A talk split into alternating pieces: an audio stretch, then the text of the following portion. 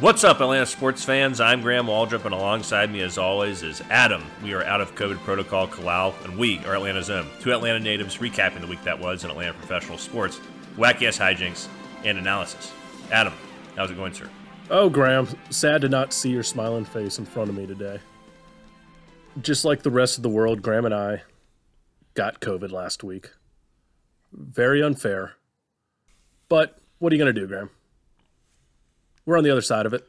Not much you can do. Yeah, just got to deal with it. Move on. There was an attempt to try and do a show last week that did not come to fruition. It's because we felt like such dog shit. But yeah, we're feeling better. We're good. And ready to rock and roll and talk some Atlanta sports. Let's do it, Graham. We got Falcons to talk about. We got Hawks to talk about.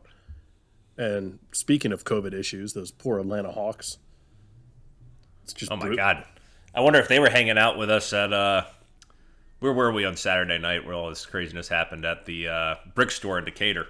I wonder if John Collins and Trey were there that night as well, because, man, COVID's eating through the Hawks right now. It's also just a damn disgrace that the NBA – we were talking about this earlier today where the NBA hasn't canceled any Hawks games despite the fact that we're fielding, a team with Jason Richardson and a bunch of other kids from the G League. But they canceled it for the Cavaliers a couple weeks ago before Omicron really started rampaging through all these organizations. Allegedly it's because the Cavs might not have had enough time to find any of these replacement players that we're seeing left and right, and that's why. I'm sorry that they're an incompetent franchise. Yeah, I guess it was just too soon to game time. I don't know, but yeah, it's definitely horseshit, and the NBA certainly needs to They need to roll back. I think they have rolled things back as far as the protocols and players are being cautious again. But I have it on a good source that Trey Young was out and about in some clubs in Buckhead a couple weeks ago, and it just doesn't seem like something that should be going down in the middle of an NBA season when COVID is still spreading like it is. And I'm not blaming Trey Young here or anything, but. Who knows who brought that, and we've seen ourselves how quickly, and not knowing the source that you can get it, but shit, man, we're just losing games left and right, and I'm worried that we're gonna fall in down too big of a hole. Yeah, and then it's people that we bring up are getting COVID. Then Sharife Cooper, Jalen Johnson. It's been crazy watching. Alexa and I were supposed to go to the Magic game on the 22nd. Obviously, that didn't happen. It's funny. The last two times we tried to go to a Hawks game, it's been either canceled by COVID, which we tried to do in March. We tried to go to that game on the weekend that got canceled when COVID first broke out, and then we got COVID last week, and we couldn't go to that game. But we watched part of that game, and it was just miserable. There was just such a lack of team chemistry because these guys haven't played with each other. And it's also just, it's a little embarrassing for the NBA, honestly, to put out, I hate that word product, but I will use it here, put out a product like that where it's yep, this is the NBA. I mean, I know it's extenuating circumstances, but at the same time, it's this is just sad. It's like watching a two high school JV teams playing against each other or something. Yeah, it was disappointing with Christmas Day, too, because that was the game that I'd been looking forward to ever since I first saw the schedule released, and it was just not having Trey Young out there in the Garden just sucked, They tried, yeah. But it was they fell down 17 points within the first 5 minutes and just yeah, it was 18-3 at one point early on. Yeah, and the Hawks tried their damnedest to get back in that game. They get within 4 or 5 points, and then the Knicks would go on a run, then the Hawks would go on a run, and they just didn't have the firepower, unfortunately, to run with them. But the Knicks fans, the great Knicks fans, everybody, such a great, passionate fan base, showed their true colors, showed that they that Trey Young lives inside their head. They were doing their "fuck Trey Young" chant, and he wasn't even playing in the game. That's how much he devastated them last year. I think that's hilarious. Yeah, it's pretty funny, too. They waited until, the game was almost over as well to get that chant going. It's they were still a little concerned that we were going to pull off the frickin' 20-point comeback or something like that. Right. Yep. DeLon Wright, he tried, man. But, yeah, he tried. JC tried. I mean, everybody was out there. Tell you, Cam Reddish playing his ass off. Yeah, he looks really good. Yeah, I mean, he's dropping. He's had multiple 30-point games. He's been the spark plug on offense. We just don't have enough. We just don't have enough firepower. And Capella, man, I know that was his first game back from COVID, but man, he looked even slower than he did at the beginning of the season in that Christmas Day game. Yeah, circle March 22nd on your calendar, Graham. That's the next time we're at the Garden. Okay. That's a Tuesday TNT game, so hopefully Trey Young will be good to go for that. But, yeah, your boy Capella, you're right. He has not looked like himself, and we were texting back and forth I was trying to make a big thing out of watching this basketball game by myself on Christmas Day outside, trying to get all excited about it. And like, I do think Okongwu is eventually going to be the starting center, but of course he's on COVID protocols as well. So and that sucks too, because he came back. Did he come back last week or the week before? I think he was back for like a game last week, maybe two.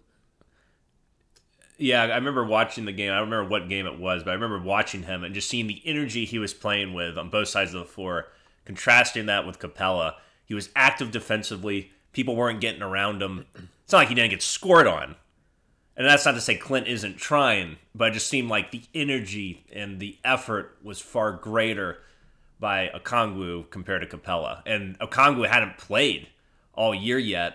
Due to that injury he was coming back from, and he didn't play too many minutes. But when he was in there, I was like, "All right, here's a guy setting the tone in the interior of the defense," which Capella did so much last year. But I mean, it's just so weird. But it was encouraging to see Onyeka play the way he played coming off that injury and not having played the whole season, and hopefully gets over COVID, can come back and continue to be a major contributor. Yeah, I don't even know who we got healthy anymore. I know the only because John Collins is now out as well. I know the only real players are Trey Young's back, and Cam Reddish somehow still doesn't have COVID, but look out for that one to fall. But I just hate seeing these box scores with giving up 130 points all the time, Graham. That's brutal. Yeah, I mean, we've talked about it, all year how the offense has looked good overall, and the defense has looked terrible, and the stats bear that out. Hawks top 5 overall offensive efficiency, 25th worst, I think, somewhere in that range in terms of overall defensive efficiency. And we're not seeing, especially right now with how many bodies are out, but we're not seeing, really any improvement there. And I think also, I mean, Cam Reddish is a raw player, and he's playing well right now. I still expect him to have many ebbs and flows this year as the season progresses. But I just don't understand why we were starting Cabarrot for so long over Reddish. I mean, the results are bearing themselves out right in front of us. But Cabarrot, he really didn't provide anything. I don't understand what Nate McMillan's thought process was there, and it makes me kind of start to question really what's going on in that locker room. I know there's been a ton of injuries. COVID, obviously, right now is killing us, but there's been just a complete lack of cohesion on within the locker room, and I pinned that a lot on McMillan since he's the head coach, and it's just a stark antithesis of what it was when he came and turned this team around last year. We're seeing a lot of the things we saw in the Lloyd Pierce era, building up a lead, blowing in the fourth quarter. This team doesn't look much different, honestly, than the Lloyd Pierce teams. Yes, I think they're better offensively, but defensively it's just as bad, if not worse. I mean, they just haven't had any chance to get any chemistry going. I mean, listen to some of these names, Graham. Cat Barber. Yeah, I saw that. I was like, is this a guy, I took it literally. I was like, we signed a literal feline barber. Chaundry Brown Jr. Malik Ellison from Hartford College. Malcolm Hill from Illinois. Wes Iwundu from Kansas State, of course. Your boy, Timothé Luwawu-Cabarrot. That's your favorite player. Lance Stephenson. It is. Just Justin Tillman from Virginia Commonwealth. Oh, I need to point something out that I messed up. I kept saying Jason Richardson. I meant Lance Stephenson. Sorry. Well, that's reasonable. I mean, yeah, they're kind of similar names, similar players. Lance is probably like 10 years younger. Do you see our boy Joe Johnson out there with the Celtics? Yeah, Joe. ISO Joe's back, baby. It was more like ISO slow mo Joe, but he was right. He's still getting it done. I'd like to see us bring like Jason Terry in, someone like that, just some old dog, Sharife Cooper. I mean, I want Mutombo. Give me JT. Give me Mutombo. Sharif Abdurrahim. Let's go. Shabif. Yeah. Antoine Al Harrington. Walker. Al Harrington. Why not at this point? Yeah, it's crazy. And I mean, to go back to your point, yeah, you're right. There has not been a big chance to have that cohesion. But even before the injuries really piled up and then COVID was taking us out, we were seeing on a consistent basis the blown leads, the bad defense. So even though I hear you, and it still wasn't enough to say this is a hanging offense and the jury's out and we're screwed. It was still concerning to see all of that before this rash of injuries and COVID happened. No, they're just not a very good team right now. I mean, 15 and 18. No. Where are we at in the standings? Do you know? We were 10th, I think, going into Christmas Day. I'm not sure where we're at. Yeah, we're 12th. Right, only a half game out of the playoffs, but that's not saying much considering, 2/3 of the conference makes the playoffs nowadays.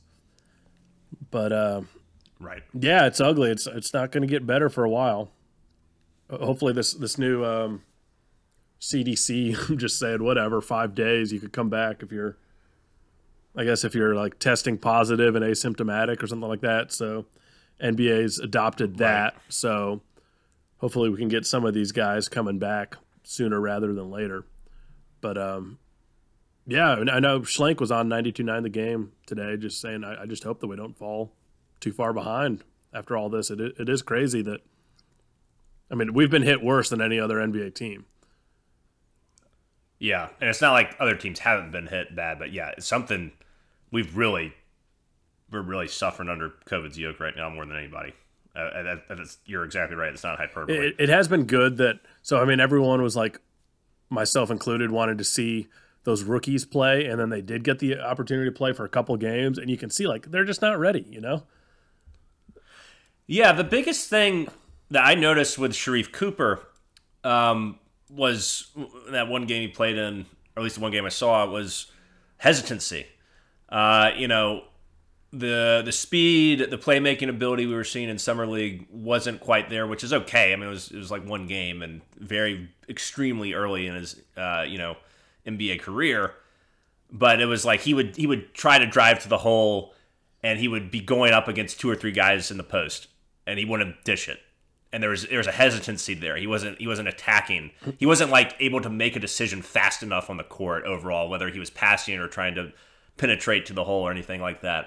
So yeah, I think all the calls for those guys, and Jalen Johnson didn't really impress me that much either. But I really noticed with Cooper, it was just like he wasn't comfortable yet. His feet were not, acting the way he wanted them to, and his like his mind and his body weren't really connected when they were playing yet, and that's to be expected. It's okay, but yeah, it was kind of like it was sobering to see that with all the people, myself included. It was like, well, let's just throw him out there, let's see what happens, and it was like, well, we saw what happens.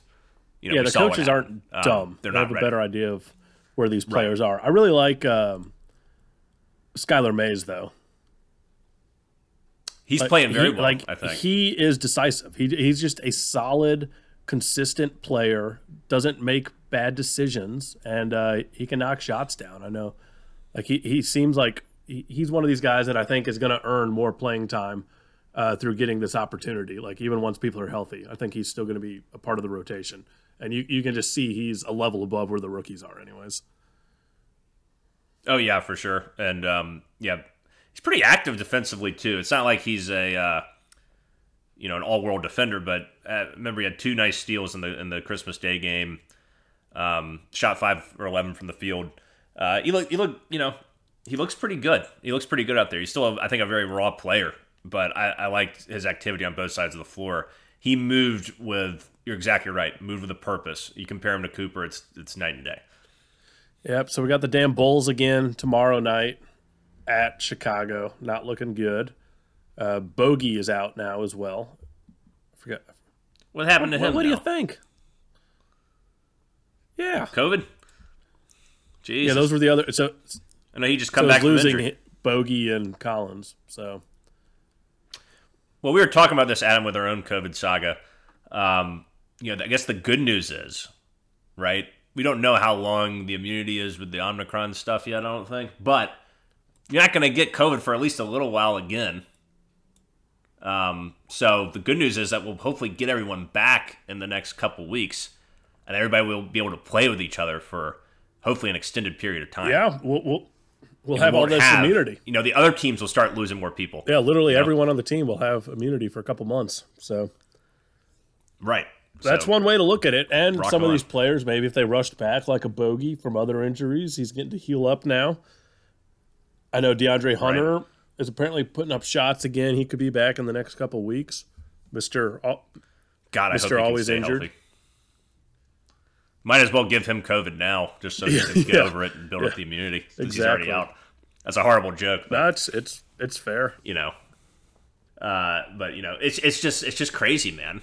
I mean, whatever could possibly go wrong with the Hawks right now is going wrong, not just with people, you know, and that's extending to the way they're playing on the court. You can't expect a team that's been so ravaged like this to win games. And the NBA, like we talked about earlier, is just absolutely full of shit for not canceling some Hawks games. I don't know how you, like, I mean, it's a tough position to be in as the NBA as well. It's like. Sure. But you got to see that and be like, we're not even fielding a competitive roster right now. Sure. How is that? It's not fair to the Hawks to just say, just go out there and lose. Got to keep bringing in that money, Bo. I guess, but you can still move the games and have them at a later date. I don't, you know, it can be done. Maybe. I don't know, man. Yeah, I don't think we're getting a top three seed anymore. I'll tell you that much. Not the number one seed in the East. I think it's still right. I think it's still too early to say what this team is, given everything that's happened. But yeah, it's it's rough right now watching this team. It really is, and let's just hope everybody gets healthy and they can get on the floor, play as a unit, and start winning some basketball games. But it's going to be at least another week or two before we start seeing there actually be a possibility for that. One thing we haven't talked about, though, with the Hawks was their miracle win over Philadelphia in between the Orlando game and the Knicks game before Christmas. Yeah, it was actually a pretty healthy Philadelphia team that they played. Yeah. I don't know how they did that.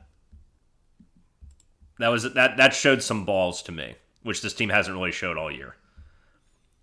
But that was another game where your boy Okongwu really showed out. That was his only game, I think, right?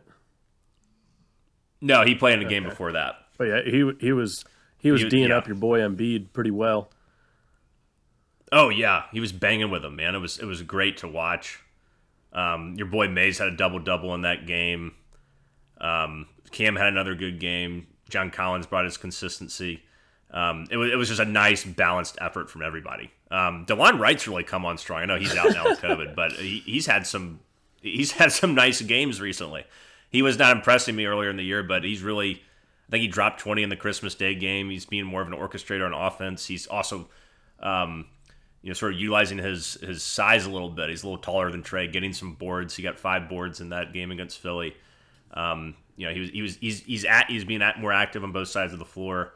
I've liked what I've seen from him recently. Yeah, no, I mean he's a very solid player. I think he got a little too much crap early on, but he's not as exciting as like the potential of a Sharife Cooper or anything. But he's just a solid player, professional point guard.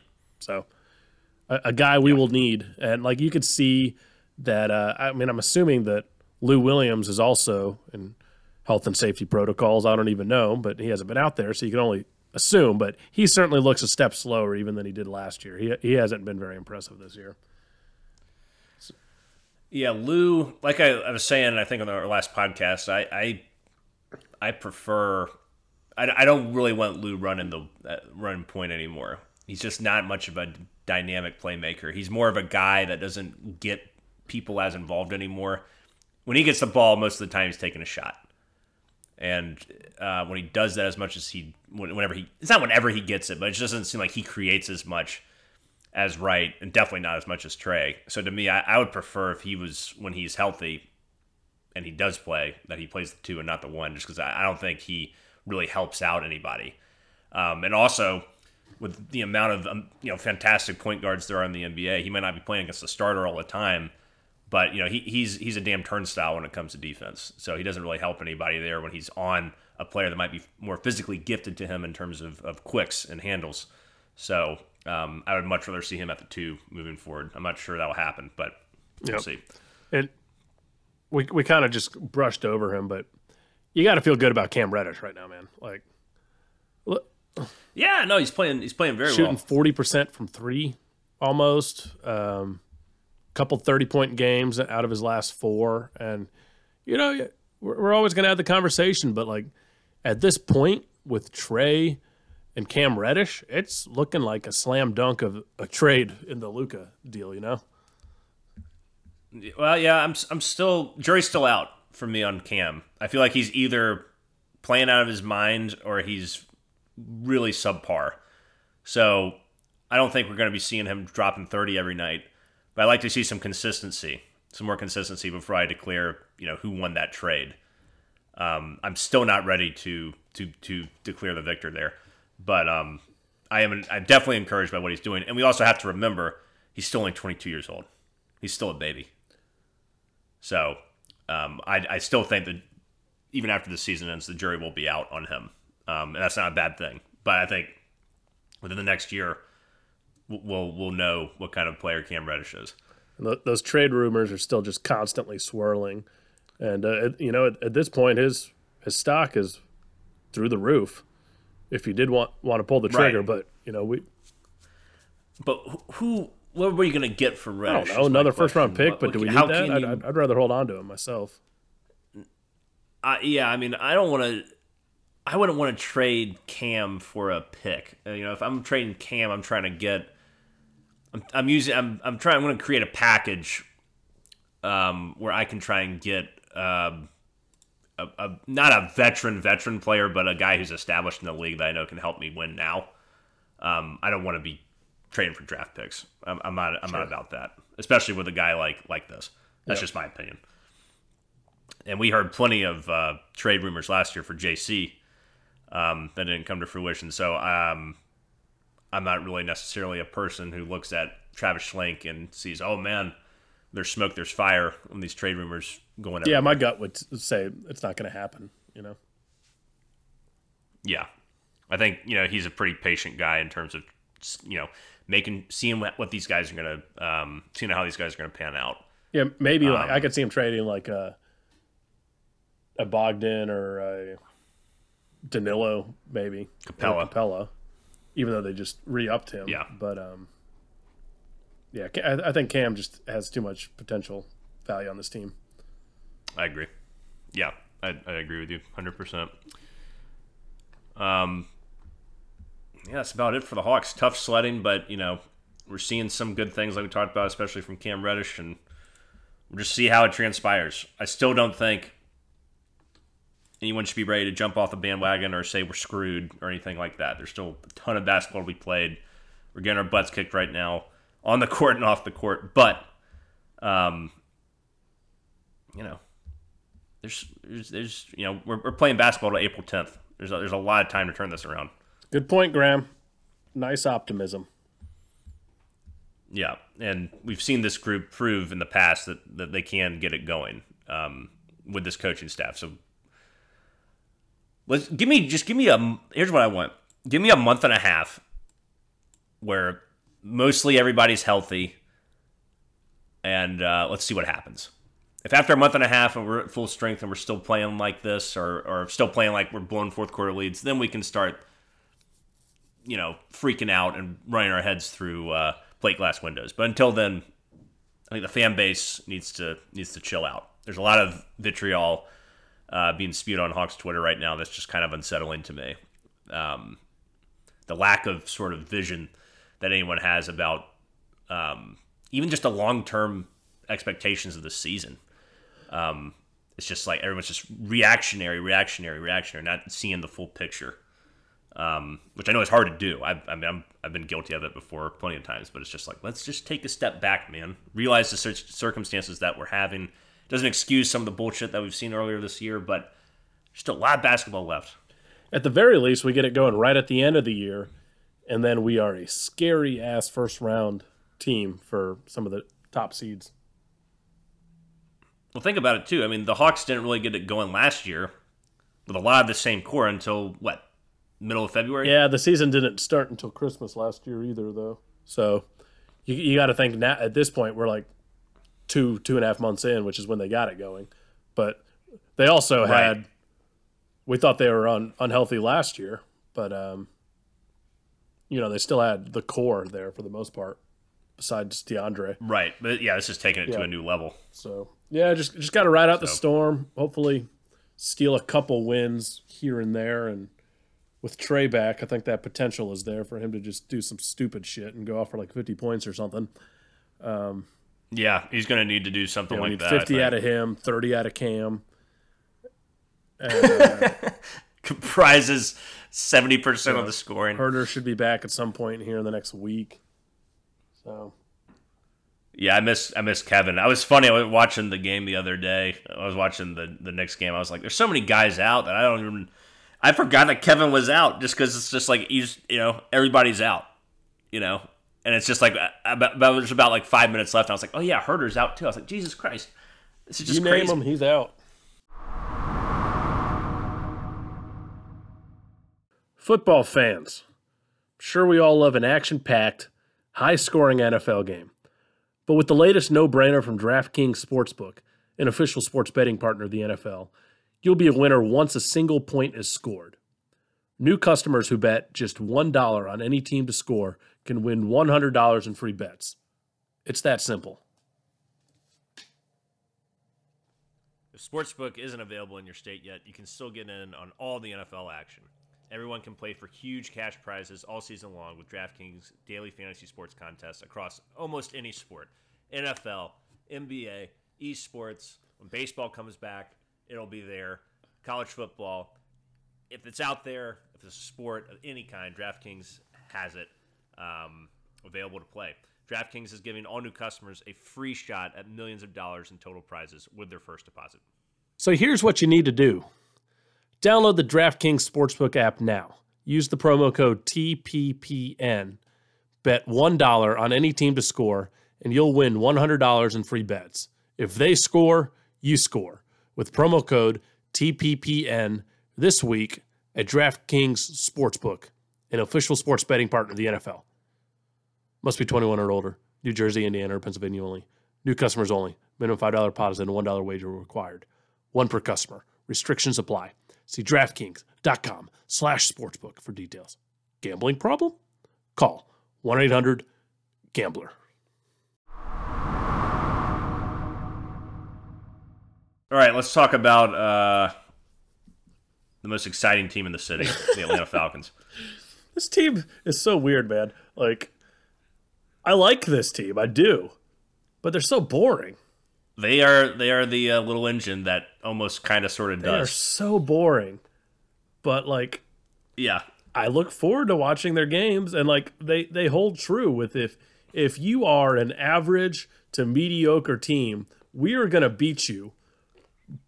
But it's gonna be one. It's gonna be ugly as shit. We're gonna close the game out, but it's gonna be a one possession game though. Don't worry about a blowout. You never have to go to a Falcons game and worry about a blowout with the Falcons on the winning side anyways. Right. Like we will never blow out anybody. If we lose, we're going to get blown out. But if we win, we're going to win with a last second interception or barely holding off a team like we did with Jacksonville. That statement really holds true. So like to go back through the last few games, 2016 win over the Lions. 31-13 loss to the 49ers, 29-21 over the Panthers, 30-17 to the Bucks, 21-14 win over the Jaguars, and then your favorites, the 25-0 loss to the Patriots, 43-3 to the Cowboys. Yeah, man, it's they're consistent. They're consistent. They're consistently. No, I'd say no. They're consistently okay. But you got to think about it too. I mean, even the teams that you just mentioned that we beat, Jacksonville, Carolina, Detroit, we were barely beating these teams. It's not like it's a commanding victory or anything. Hey, it's better to win against them than to not win. Oh, of course. 7 wins is pretty damn impressive, Graham. I think.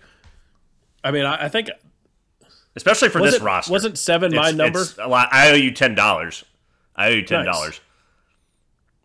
Because I bet that the Falcons wouldn't win more than 5 games, which they've clearly done. Well, I'll be eagerly awaiting that payment received. Oh, I know you will. All right, yeah, let's talk about this San Francisco. I want to talk about the San Francisco games. We didn't get a chance to talk about this one. This was the most frustrating game I watched all season. We were in this game, but we couldn't do anything in short yardage situations. It was maddening. I for some reason, like I said all year, I try not to get worked up about these Falcons, but I was losing my mind like it was 2016 or something. Because when I actually expected us to win. It was a legitimately big game. Like if we win that game, then we're like firmly in playoff position at this point. You know. Yeah, and you were thinking about that. I mean, the Falcons aren't going to do anything in the playoffs, but goddamn, it'd be nice to get there. It would. It'd be sweet. And it was just these short yardage situations were pathetic. We start off the game with that amazing turnover on the kickoff. We get the ball in the red zone. We have 4 chances to punch it in at the one, and we can't do it. Well, this was when they kind of screwed us on that call, though, right? They did, but an NFL team should be able to get 1 fucking yard when you get 4 chances to do it. Would you not agree? Oh, I agree. And it seems like they've been since that game. I feel like we've seen the quarterback sneak more, but that's a classic call that we do in Madden 2005 all the time. Like just do the sneak. Sure. Man. Yeah, it was funny though. We tried the quarterback sneak last week and we didn't get it, and it was 3rd and 1. Matt's never been good at that, but I wish we did it more. I wish we tried to do it more over the course of his whole career, because this is not just something that has happened just this year. This has been a problem for the Falcons for a long time. Probably the last five years or so, it's been a problem. Even the Super Bowl year, sometimes it was hard to get 1 yard. Obviously not as bad, anywhere near as bad as it is now, but ever since we lost those guys like Clabo, Harvey Dahl, Todd McClure, that big, fat, beefy offensive line from about 2009 to 2012, it's been tough sledding many years. Not every year, but there's been a lot of years where you just cannot get short yardage pickups. And this incredibly depressing stat really just brings it full circle. Going into, or after that San Francisco game, we had 43 plays this season, needing 1 yard for a first down or a touchdown. We only converted 20 of those 43 attempts. That's the lowest conversion. That's the lowest conversion percentage in the league, at 46.5%. And no one was lower than 60. And that happened like 5 times in this game, where we could not get anything with 1 yard. And the thing that really drove me nuts was doing these pitches, on 3rd and 1, 4th and 1, when it's like you need just 1 yard and let's pitch it. It's incredibly frustrating. Because it's like Cordarrelle Patterson's got to get 5 of those yards back before he can even get to the first down. I don't know. It was really driving me nuts, and I know the pitches have been working really well for us. That's when we started to get our run game going. But you got to know, with a good defensive line like San Francisco, I've been watching game film, you got to start to change it up a little bit. You can't just rely on that over and over again. Really frustrating stuff. Yeah, how many times were we in the red zone and came away with nothing in that game? A few times, right? I think we were in the red zone 5 times. I think we did not. I mean, I think we came away with nothing three or four times. At least the one touchdown too, and like that would have just been like such a statement to actually punch that in at the beginning of the game. So that certainly let the air out of the sails, as they say. Yeah, it was a frustrating one, Graham. I certainly didn't get too caught up in it like you did. I was throwing my hat. I was going crazy. Yeah, I was kind of just like staring blankly at the TV. Not much emotion. It's like, you know, this is our very average, boring football team. And you took the right approach. I deserve condemnation because it's like I can't get worked up. I can't get worked up about these Falcons, but I got so worked up. It's almost Russell Gage had a really good game. Yeah, he did. He's been. I mean, he's been looking he's been looking. I'm not going to call him a number one receiver, but like in that game especially, he had a couple incredible catches. Yeah, the touchdown was amazing. It wasn't the best thrown ball. He went up there and got it.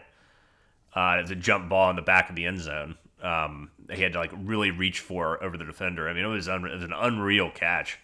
So good. He had 8 catches for 91 in that game on 12 targets. Did a hell of a job, I thought. Kyle Pitts has had a few good games in a row now. Yeah, and surprisingly enough, he set the record on Sunday of the most yards for a tight end by a Falcon in a single season. Even more so than Tony Gonzalez. Oh, I didn't realize that. Who'd set the previous, more than Tony Gonzalez's best, I think, was 930 or 950 in 2012. And Kyle Pitts has broken that record, which is pretty nuts that you beat out Tony Gonzalez. But I guess when you got Roddy White and Julio also getting the ball like crazy, then that makes a little more sense. Right, you can that's off the Kyle Pitts. You can look at that either way though, because it's also you can't. I mean, Kyle Pitts is double teamed every single play, basically. Yeah, no, he's had a very good season. Pro Bowler. I know you're a big Pro Bowl guy, Graham. Oh, yeah, I really care about the Pro Bowl.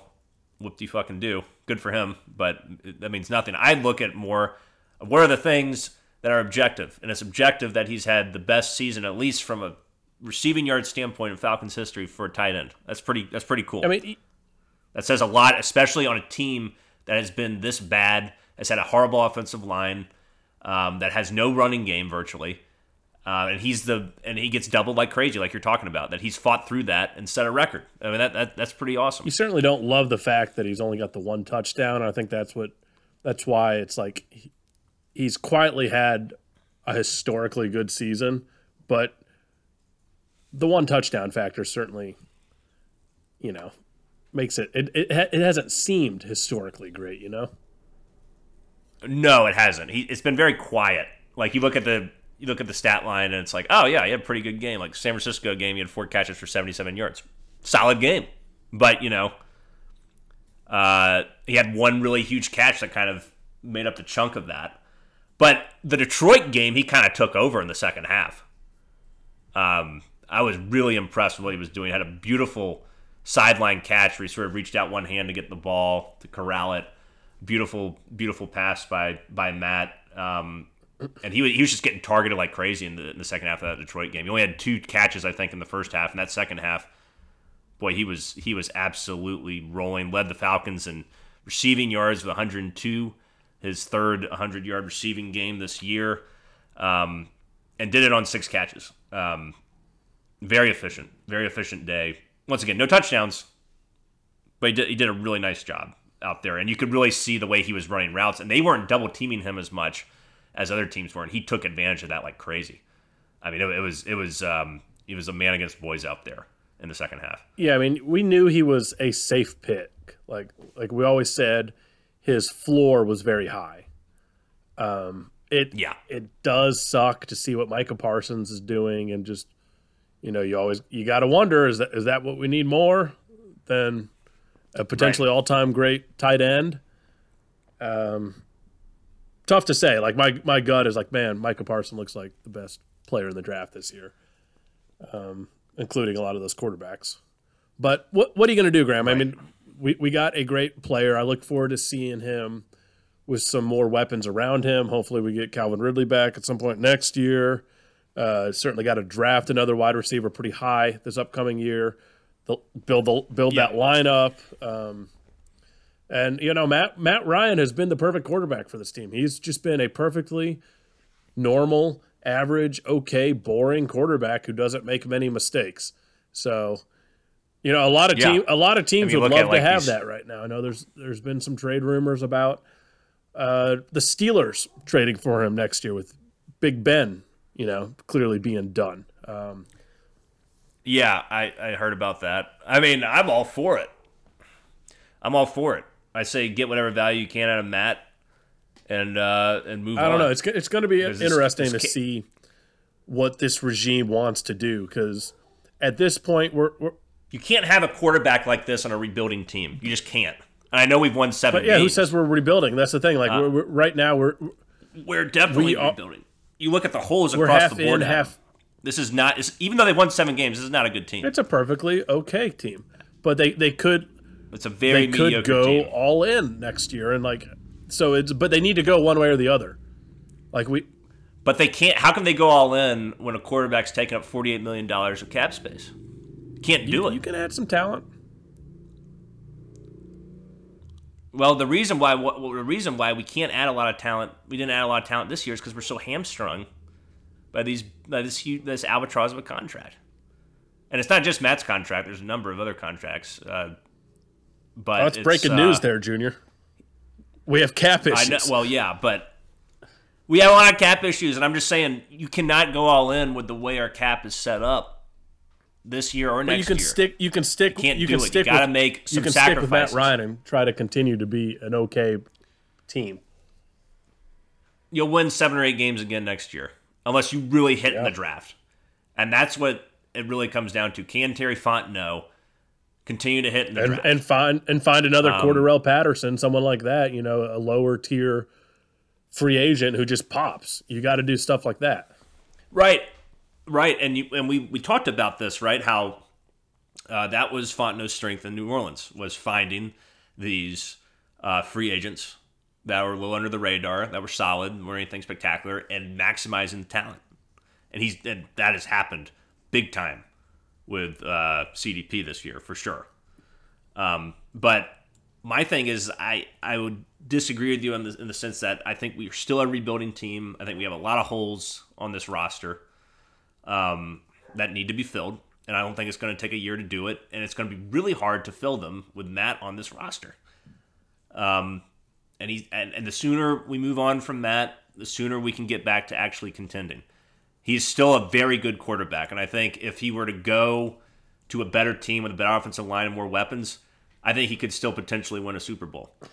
He just can't do that here. It's not going to happen. He would be, with the way everything's set up. He would certainly be putting up a lot bigger numbers. There's no doubt.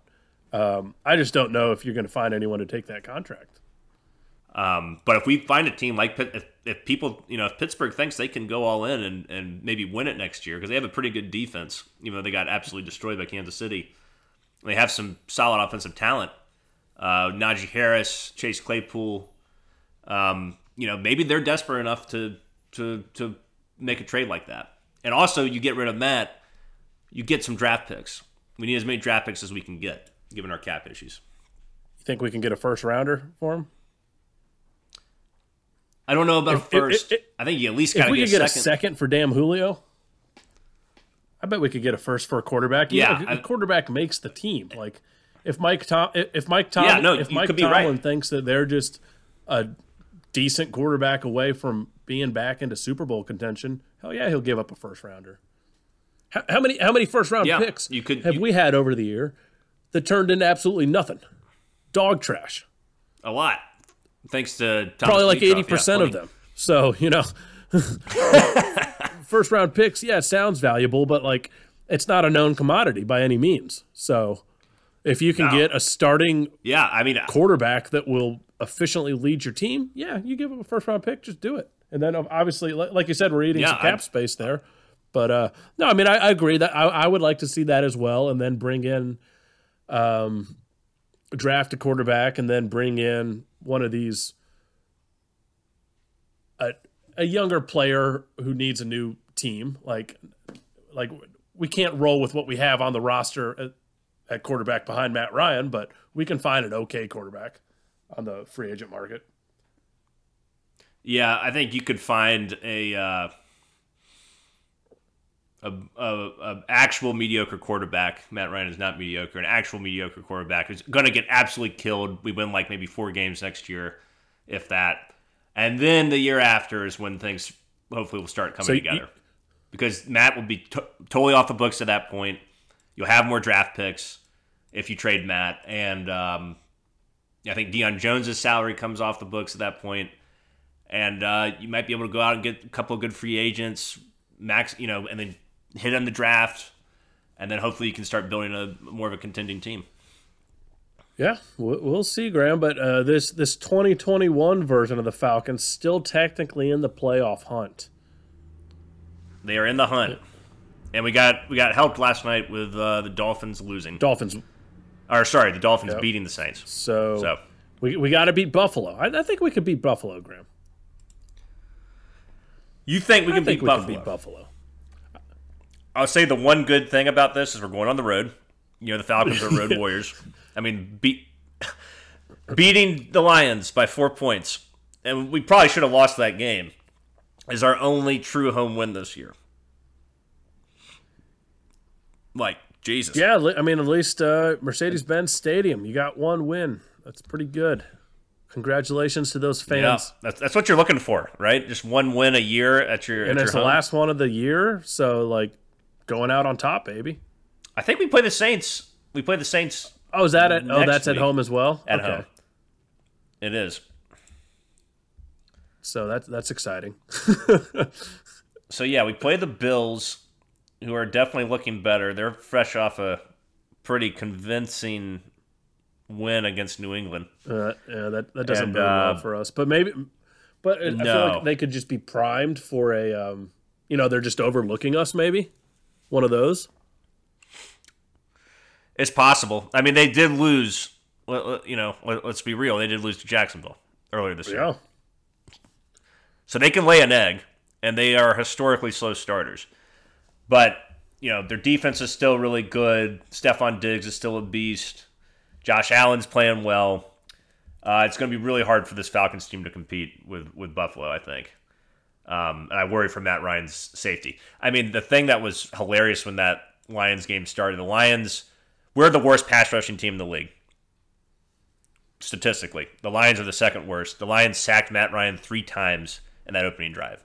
Now, obviously, the Falcons cleaned that up. Great. But we've seen against better defensive lines that, we've seen Matt get hit tons of times this year.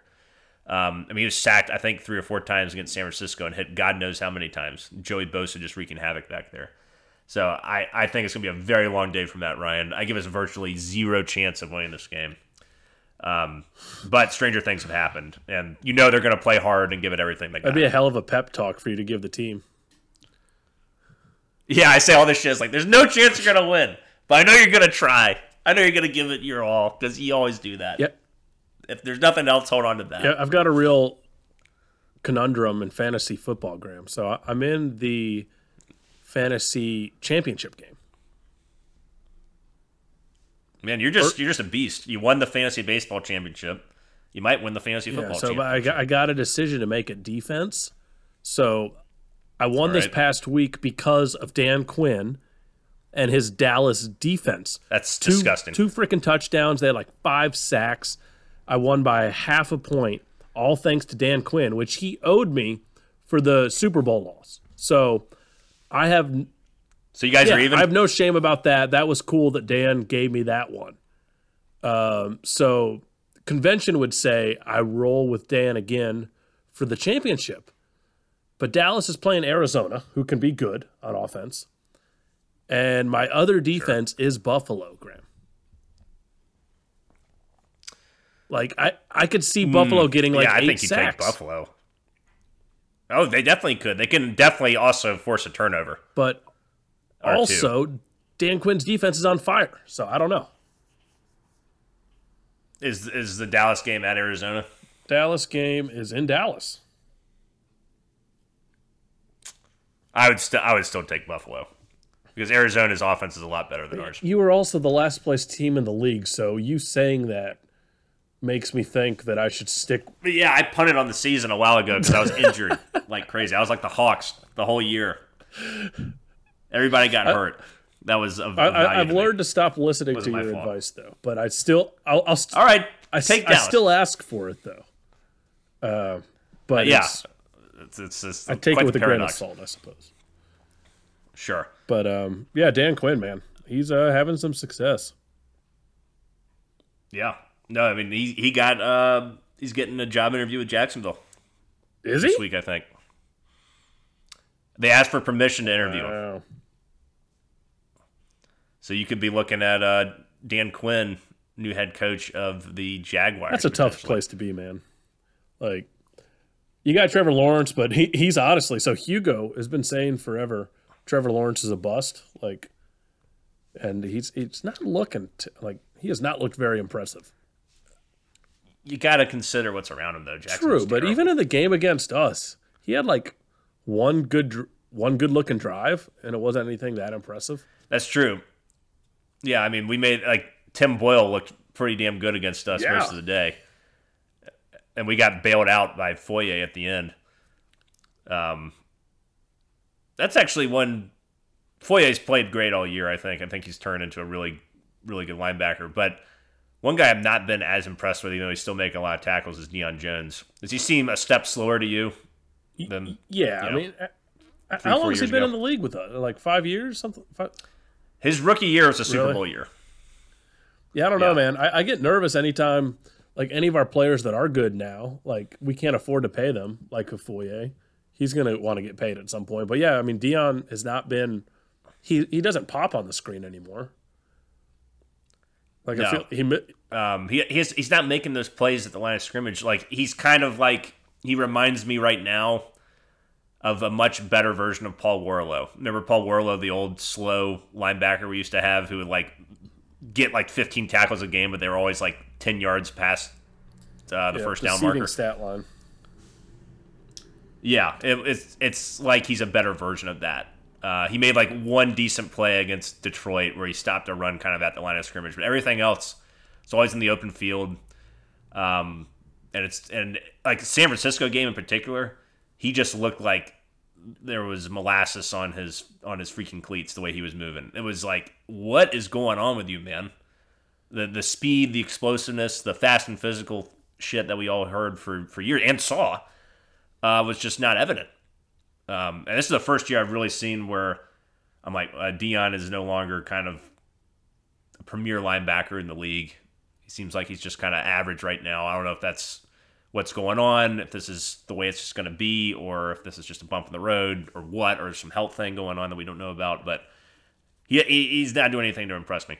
Well, our lack of sacks as a defense is almost laughable at this point. So, as a team, we have 14 sacks through, 15 weeks right now? 14 sacks, 15 weeks? Which is obviously worse in the league. I think the next team has 26 sacks, but there's multiple players with more than 14 sacks. Like, it is unbelievable how awful our pass rush has been for so many years. Yeah, that's what I'm. It is really incredible. That's just another reason why I'm like, this team is rebuilding. You look at the two things that give us the most ire each week: offensive line, defensive line. That's not to say there aren't good players on those units.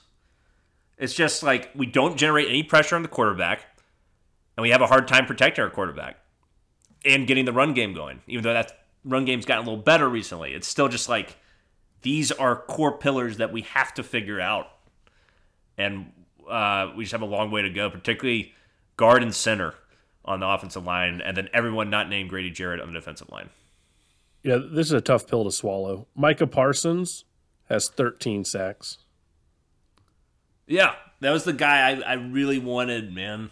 I mean, I like Pitts a lot, but He's a game changer, an absolute game changer. I mean, I don't know if he'd be putting up numbers like that on our defense, but still. Yeah, that's fair. But you also got to think Dallas's defense really sucked last year. It did. They were almost as bad as we were. And they have some different personnel for sure. And their personnel is better than ours. I mean, he wouldn't be having 13 sacks here, but who knows, maybe 4 or 5. Maybe cut that number in half. Just assume a much more average, mediocre number with us. Right. And then Kyle Pitts looks like a human Adonis on another team. Right. Like let's say he goes to Dallas and he's with like Dak Prescott and Amari Cooper, and he's just going nuts. It's all about what's around you. Yeah, and that's the biggest thing about football. I mean, everyone loves to give Matt Ryan a bunch of shit, but it's like he's the most hit quarterback in the league. You think that doesn't factor into him, you know, sometimes being shaky back there or hearing ghosts. I mean, every quarterback in the league, if they're getting hit like that, you put anyone behind our offensive line, they would be struggling. Like Matt has Matt's still having a decent year, but it's not like he's setting the world on fire. And there's a reason for that. Doesn't have really too many good skill position players, and offensive line is bad, and he has virtually no running game. Any quarterback would suffer. Tom Brady would be having a shitty season right now if he was our quarterback. It's just the nature of the beast. Graham, so you have low expectations for the next game. Are you to the point of wanting us to lose for draft position, or you don't care about that? I think at this point we've kind of made our bed. I mean, obviously there's a lot of different ways this can go, you know, because there's so many teams at 7-8, 7-7, 8-7, etc. But, you know, we're definitely losing this game. And then the Saints, I think we can actually beat. So, I mean, my prediction is that, you know, for 7-8, where are we right now, 7-8? So you're saying 8-9 is your bold prediction. 8-9 is what we'll finish with. We'll probably have a 12th or 13th pick in the draft, 14th. Your bold prediction with 2 games left. You're not going to, even if you lose these next 2 games, it's not going to make a huge difference. It is what it is. Yep. So, I mean, I think the time to bitch about draft picks was, you know, weeks ago. It's not really going to change too much right now. And it's also going to test, you know, Fontenot and the scouts. You know, can you find premier talent at that position, whatever our position is? Yeah. I mean, we found some good players in the mid-teens before. I feel like we almost do better there than we do higher in the draft, so. All right, Adam, that wraps us up this week. We hope you all are doing well out there. Had a safe and happy holiday season. We will see you next week in the new year. Year 5 of Atlanta Zoom is coming. It's not going to change at all. And we'll see you then. Until then, rise up, chop on, unite and conquer, and remain true to Atlanta. How's Thompson?